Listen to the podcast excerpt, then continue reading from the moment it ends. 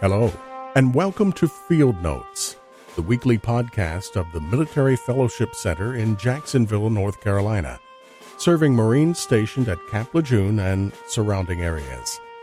Military Fellowship Center is a ministry of Military Evangelism Incorporated. Our speaker and host for the program is Dave Mason, the General Director of Military Evangelism and the Field Director at Jacksonville. Visit us on the web at militaryfellowshipministry.com or email us at militaryfellowshipctr at gmail.com. Now, here's Dave Mason. Welcome back to Field Notes. I'm Dave Mason, and this week we're going to take the verses of John 1 19 through 24, and we're going to look into the life and ministry of John the Baptist a little bit more. Last week we saw what John's message was that uh, he was the messenger, he was the precursor, he was the one making the way for the Messiah. Today, we're going to discover what he thought about himself and what he said about Christ. You know, one of the toughest achievements in Christianity is balance. Balance comes when we see ourselves for who we really are, when we see Christ for who he really is, and when we then act appropriately concerning that knowledge. Now, John seemed kind of strange to many of the people of his day. He dressed in strange clothes, he ate strange food, he was a wild man. And he would be strange to us today. But his life exemplified balance because he understood what his place was in the divine order of things. And he went only as far as God allowed him, and he never overstepped his boundaries. John 119 Now, this is the testimony of John when he sent priests and Levites from Jerusalem to ask, Who are you? He confessed and denied, did not deny, but confessed, I am not the Christ. And they asked him, What then? Are you Elijah? And he said, I'm not. Are you the prophet? And he answered, No. Then they said to him, Who are you that we may give an answer to those who sent us? What do you say about yourself? And he said, I'm the voice of one crying in the wilderness, make straight the way of the Lord, as the prophet Isaiah said. Now, those who were sent were from the Pharisees. So, who are you, John? Who are you? This is the testimony of John. The Jews sent priests and Levites from Jerusalem to ask him, Who are you? And he answered by telling them who he's not first and foremost, because he knew who they thought he was. They thought perhaps he was the Christ. Verse 20, the first thing he said was, I am not the Christ. He did not deny who he was, but he confessed, I am not the Christ, the Messiah. You see, the Jews were looking for the Messiah, but they were looking for a military Messiah. They were looking for someone who would deliver them from Roman persecution. They were holding on to Numbers 24:17 which says, "I shall see him but not now, I shall behold him but not nigh. There shall come a star out of Jacob, and a scepter shall rise out of Israel, and shall smite the corners of Moab and destroy all the children of Sheth." See, the Jews were looking for a military leader to deliver them from Roman persecution. That was the Christ they were looking for. That was the Messiah they were looking for. But they were also looking for Elijah. He confessed and denied not, I am not the Christ. They asked him, What then are you Elijah? Are you, are you Elijah? He said, No, I'm not Elijah. Elijah was re- promised to return to the Jewish people in Malachi 4 5. Very end of the Old Testament, just before you get to Matthew, 400 year gap between the Testaments, and the Jews have been waiting all this time, and the, the last word from God they had was in Malachi, and Malachi 4 5 says, Behold, I will send you Elijah the prophet before the coming of the great and dreadful day of the Lord, and he shall turn the heart of the fathers to the children, heart of the children to their fathers, lest I come and smite the earth with a curse. So the Jews were looking for Elijah, and to this day they're still looking for Elijah to return. Oh, he's returning all right, but he's not going to return until the tribulation. They said, Are you the Christ? No. Are you Elijah? No. Are you the prophet? That prophet. That prophet we've been looking for. See, what the Jews didn't understand was that that prophet is the Christ, that prophet is the Messiah. Deuteronomy 18:15 The Lord thy God shall raise up unto thee a prophet from the midst of thee of thy brethren like unto me unto him shall ye hearken. So they knew there was a special prophet coming. According to the word of Moses, there was a special prophet coming. They were looking for him. Are you that prophet? They didn't understand that that prophet and the Messiah, Christ, were one and the same. Who are you, John? Well, I'm not Christ. I'm not Elijah. I'm not that prophet. Then they ask again, verse 22 Who are you? That we may give an answer to those who sent us. What do you say about yourself? Now, there's a question for you. What do you say about yourself? We all need to answer that question. Because whether you like it or not, folks are watching you. If you're a Christian, if you call Jesus Christ your Lord, people are watching you. Can you honestly say that not only are you a child of the King, but that you act like it?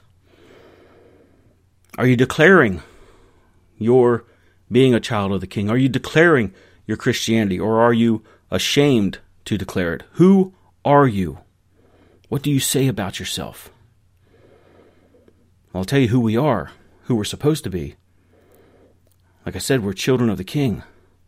We're supposed to tell other people about ourselves. We're not supposed to be secret agents for Christ. We're supposed to be ambassadors. 2 Corinthians 5:20. Now then we are ambassadors for Christ. As though God did beseech you by us, we pray you in Christ's stead be reconciled to God. We're ambassadors for Christ, and we're calling for people to be reconciled to God. You can't do that secretly. You can't do that by staying out of church. You have to be bold. You have to be open about your Christianity. We have to ask ourselves what do we want folks to think of us?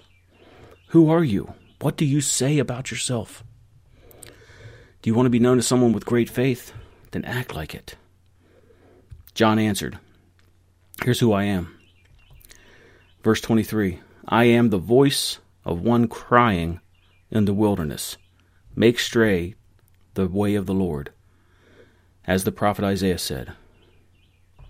I am the voice of one crying in the wilderness. Make straight the way of the Lord, as Isaiah the prophet said. Who was John? He was a voice. He was just a voice. He was someone crying out, Make straight the way of the Lord. We're all called to be voices. We're all called to be witnesses. And a witness is not something special that's reserved just for people who are super spiritual. A witness is simply someone who relates to someone else what they've seen, what they've heard, what they've experienced. That's what a witness does. And that's all you have to do. If you want to be the person God called you to be, if you want to be a, witness for Jesus Christ, all you have to do is tell other people what you've seen God do in your life, what you've heard through God's Word, and what you've experienced as the grace of God has been poured out in your life. John said, I'm a voice, I'm a messenger. My message is make straight the way of the Lord. He was declaring the Lord and he was declaring his way. That's what John said about himself. But what else can we say about John? When you look into the scripture, you can tell a couple of things about John. Number one, you notice this Matthew 11 11. Assuredly I say unto you, now these words are in red in your Bible. Jesus said this, Matthew 11 11.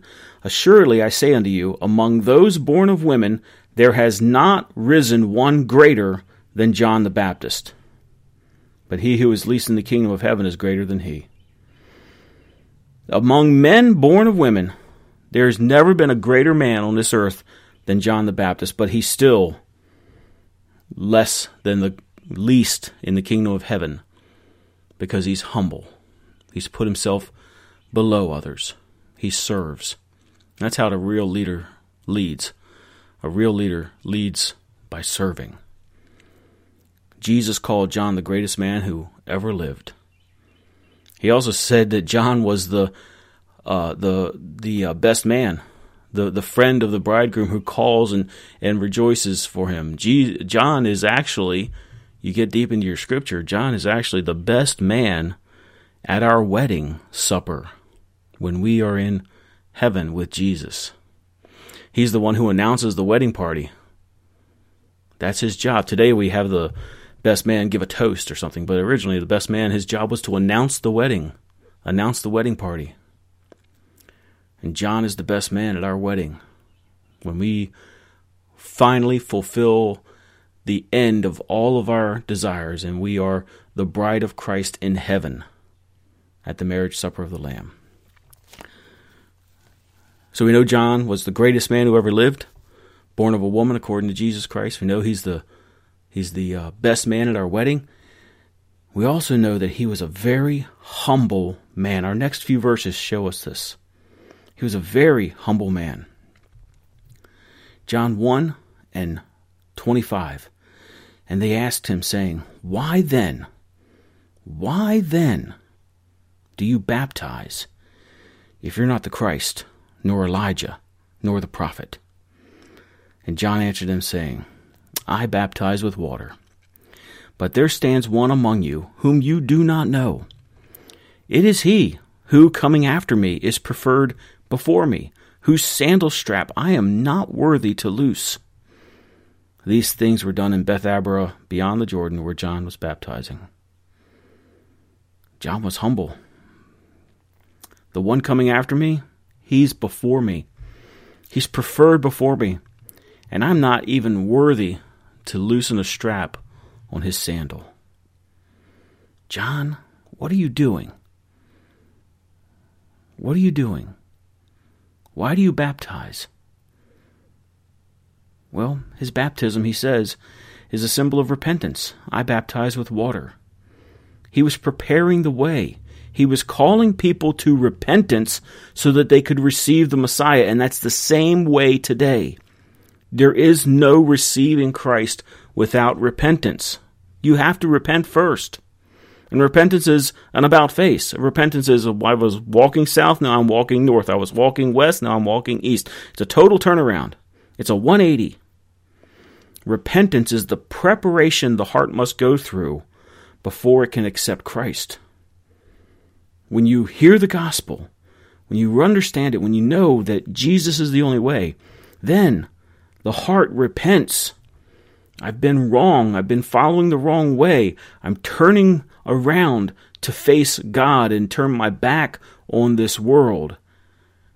And now you're ready to receive Christ. And that's what John's uh, baptism was all about. It was calling people to repentance. The baptism that Jesus would bring would be a fire. And so John said, What am I doing? I'm baptizing to teach people repentance. And we should have a ready answer as to why we baptize the way we do. You know, baptism is not an essential to salvation. Baptism has nothing to do with you going to heaven. Baptism, according to Romans chapter 6, is simply the answer of a heart that has been made clean before God. So what happens is, is we get saved, and there's an internal change.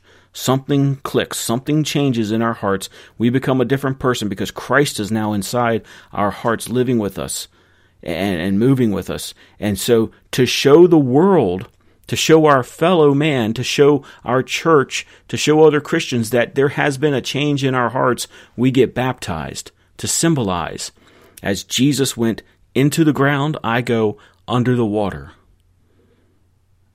And as Jesus came up out of the grave, a new, renewed, uh, perfect being with only the scars in his hands and his feet to, and his side to show what he had went through on the cross. As he walked out of that tomb with newness of life, so I come up out of the water declaring that I am a new person. It is a symbol, it is a statement. It has nothing to do with our salvation. We do this. We we engage in baptism. We witness. We tell people about Jesus because it's all a part of the work and command of Jesus Christ. Matthew 28, the the Great Commission. The eleven disciples went away into Galilee to the mountain which Jesus had appointed for them. When they saw him, they worshipped him, but some doubted. And Jesus came and spoke to them, saying, All authority has been given to me in heaven and earth. Go ye therefore and make disciples of all the nations, baptizing them in the name of the Father, and of the Son, and the Holy Spirit, teaching them to observe all things that I have commanded you. And lo, I am with you always, even unto the end of the world. Amen. And so it's a it's a it's a it's a command. We are to go, we are to tell. When we see people repent and receive uh, Christ as Savior, we are to baptize. John, what are you doing? I'm baptizing. John 129. The next day, John saw Jesus coming toward him and said, Behold, the Lamb of God, which taketh away the sin of the world.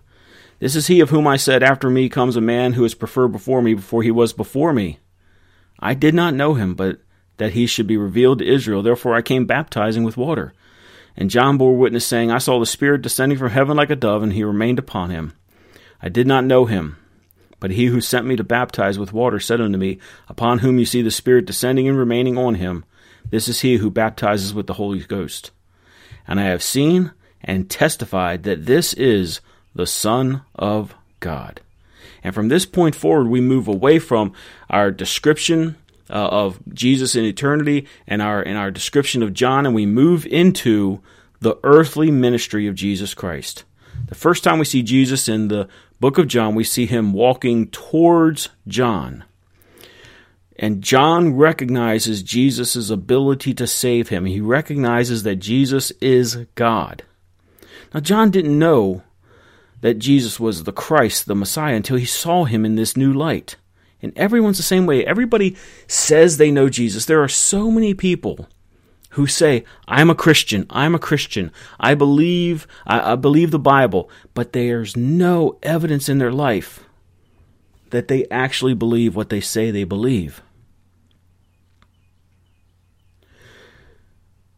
They recognize Jesus as a good man. They believe that his teachings are good. But in order to be saved, they have to recognize him as God. And the beautiful thing about recognizing Jesus as God is that we're seeing this is God in the flesh, and when he was in the flesh, he was obedient. It's a picture for us. It's a it's a it's an example for us of how we're supposed to act in our flesh. Jesus was baptized in obedience to the plan of the Father. Did Jesus need to be baptized? No. Does anybody need to be baptized to go to heaven? No. Baptism is a symbol, it's a picture, it's a representation of the work that, of the Holy Ghost in our hearts, of, of Jesus coming and taking his abode in our hearts. But Jesus had John baptize him as obedience to the plan of the Father. Matthew 3:13 uh, Then Jesus came from Galilee to John at the Jordan to be baptized him and John tried to prevent him saying, "I need to be baptized you and you're coming to me?" But Jesus answered and said to him, Permit it to be so, for thus it is fitting for us to fulfill all righteousness. And then he allowed him.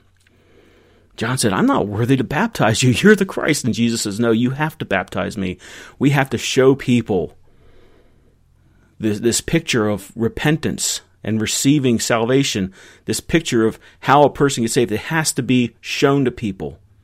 And so Jesus was baptized. And John was able to see the Holy Spirit of God light on Jesus and stay and abide upon him. It was a gift to John so that John could know this is the Christ. And Jesus calls on all of us today to express this to others, to show other people, to say, This is who I am. He got baptized so he could say to John, This is who I am. And this is the this is what I'm calling people to do. We get baptized to show people this is who I am now. And then we go out and we are witnesses and we speak and we say who we are and who we're not. So that people can gain the gift of the indwelling Spirit of God. Which happens, by the way, at the moment you're saved. And so we move away from John now, and as we finish up through chapter 1, we move into the earthly ministry of Jesus Christ, the Son of God. So let me ask you one question and I'll be done for this week. Do you know him? Do you know him? I say, "Oh yeah, I know Jesus." I I went to Sunday school when I was a kid. I I've seen those movies and uh, you know cried uh, in church once or twice, and yeah, I know him. No, no, no, no. Do you know him? Do you know him as your personal Lord and Savior? Do you know him as a friend who sticks closer than a brother? Have you experienced his grace in your life? If you haven't, you can today. It's very simple. Recognize the fact that you're a sinner. Accept the truth that Jesus Christ died on the cross to pay for your sins, was buried, and on the third day rose from the grave. And confess that and, and ask Him to be your Lord and Savior. He will come into your heart. He will change you. He will make you a person fit for the kingdom of God. You can't do it yourself. You cannot clean yourself up. You cannot get ready. You cannot make yourself a better person so that God will accept you. That's religion. And I said it before and I'll say it again. All religion is false. Faith in Jesus Christ is not a religion. Religion says if I do these things, God will be happy with you. Faith in Jesus Christ says Jesus did it all. And because He did it all, if you'll simply accept that fact and invite Him into your life, God will forgive you of all your sins. Absolutely. If you haven't done that, I encourage you to do that today. If you have questions about it, feel free. Send me an email militaryfellowshipctr at gmail.com or tweet me at mfcjax. Also on Instagram at mfcjax go on Facebook and send us a message. Uh, it is facebook.com slash military fellowship CTR. I'd love to hear from you. Thanks again for being with us this week. Make sure you tune in next week. And um, uh, we are so thankful for everybody who's listened. The podcast has really gotten a lot of listeners from all over the world. And please feel free to leave comments. Feel free to go. Um, I know some are trying to leave reviews and they're having problems with leaving reviews on their phones. Try it on your computer. I think that's the best way to leave a review on iTunes. But we would appreciate that as well. It gets us higher up and lets us to um, uh, be uh, seen and heard by uh, more and more people uh, all around the world. So thanks again for being a part of the podcast today. And until next week, I'm Dave Mason. Thank you for joining us for Field Notes. If you have been blessed by the preaching and teaching you have heard, consider visiting our website at militaryfellowshipministry.com and click the donate button. Any amount will be a great help to us as we continue to reach our men and women in the military with the gospel. Join us next week as we continue our study of God's Word. God bless you.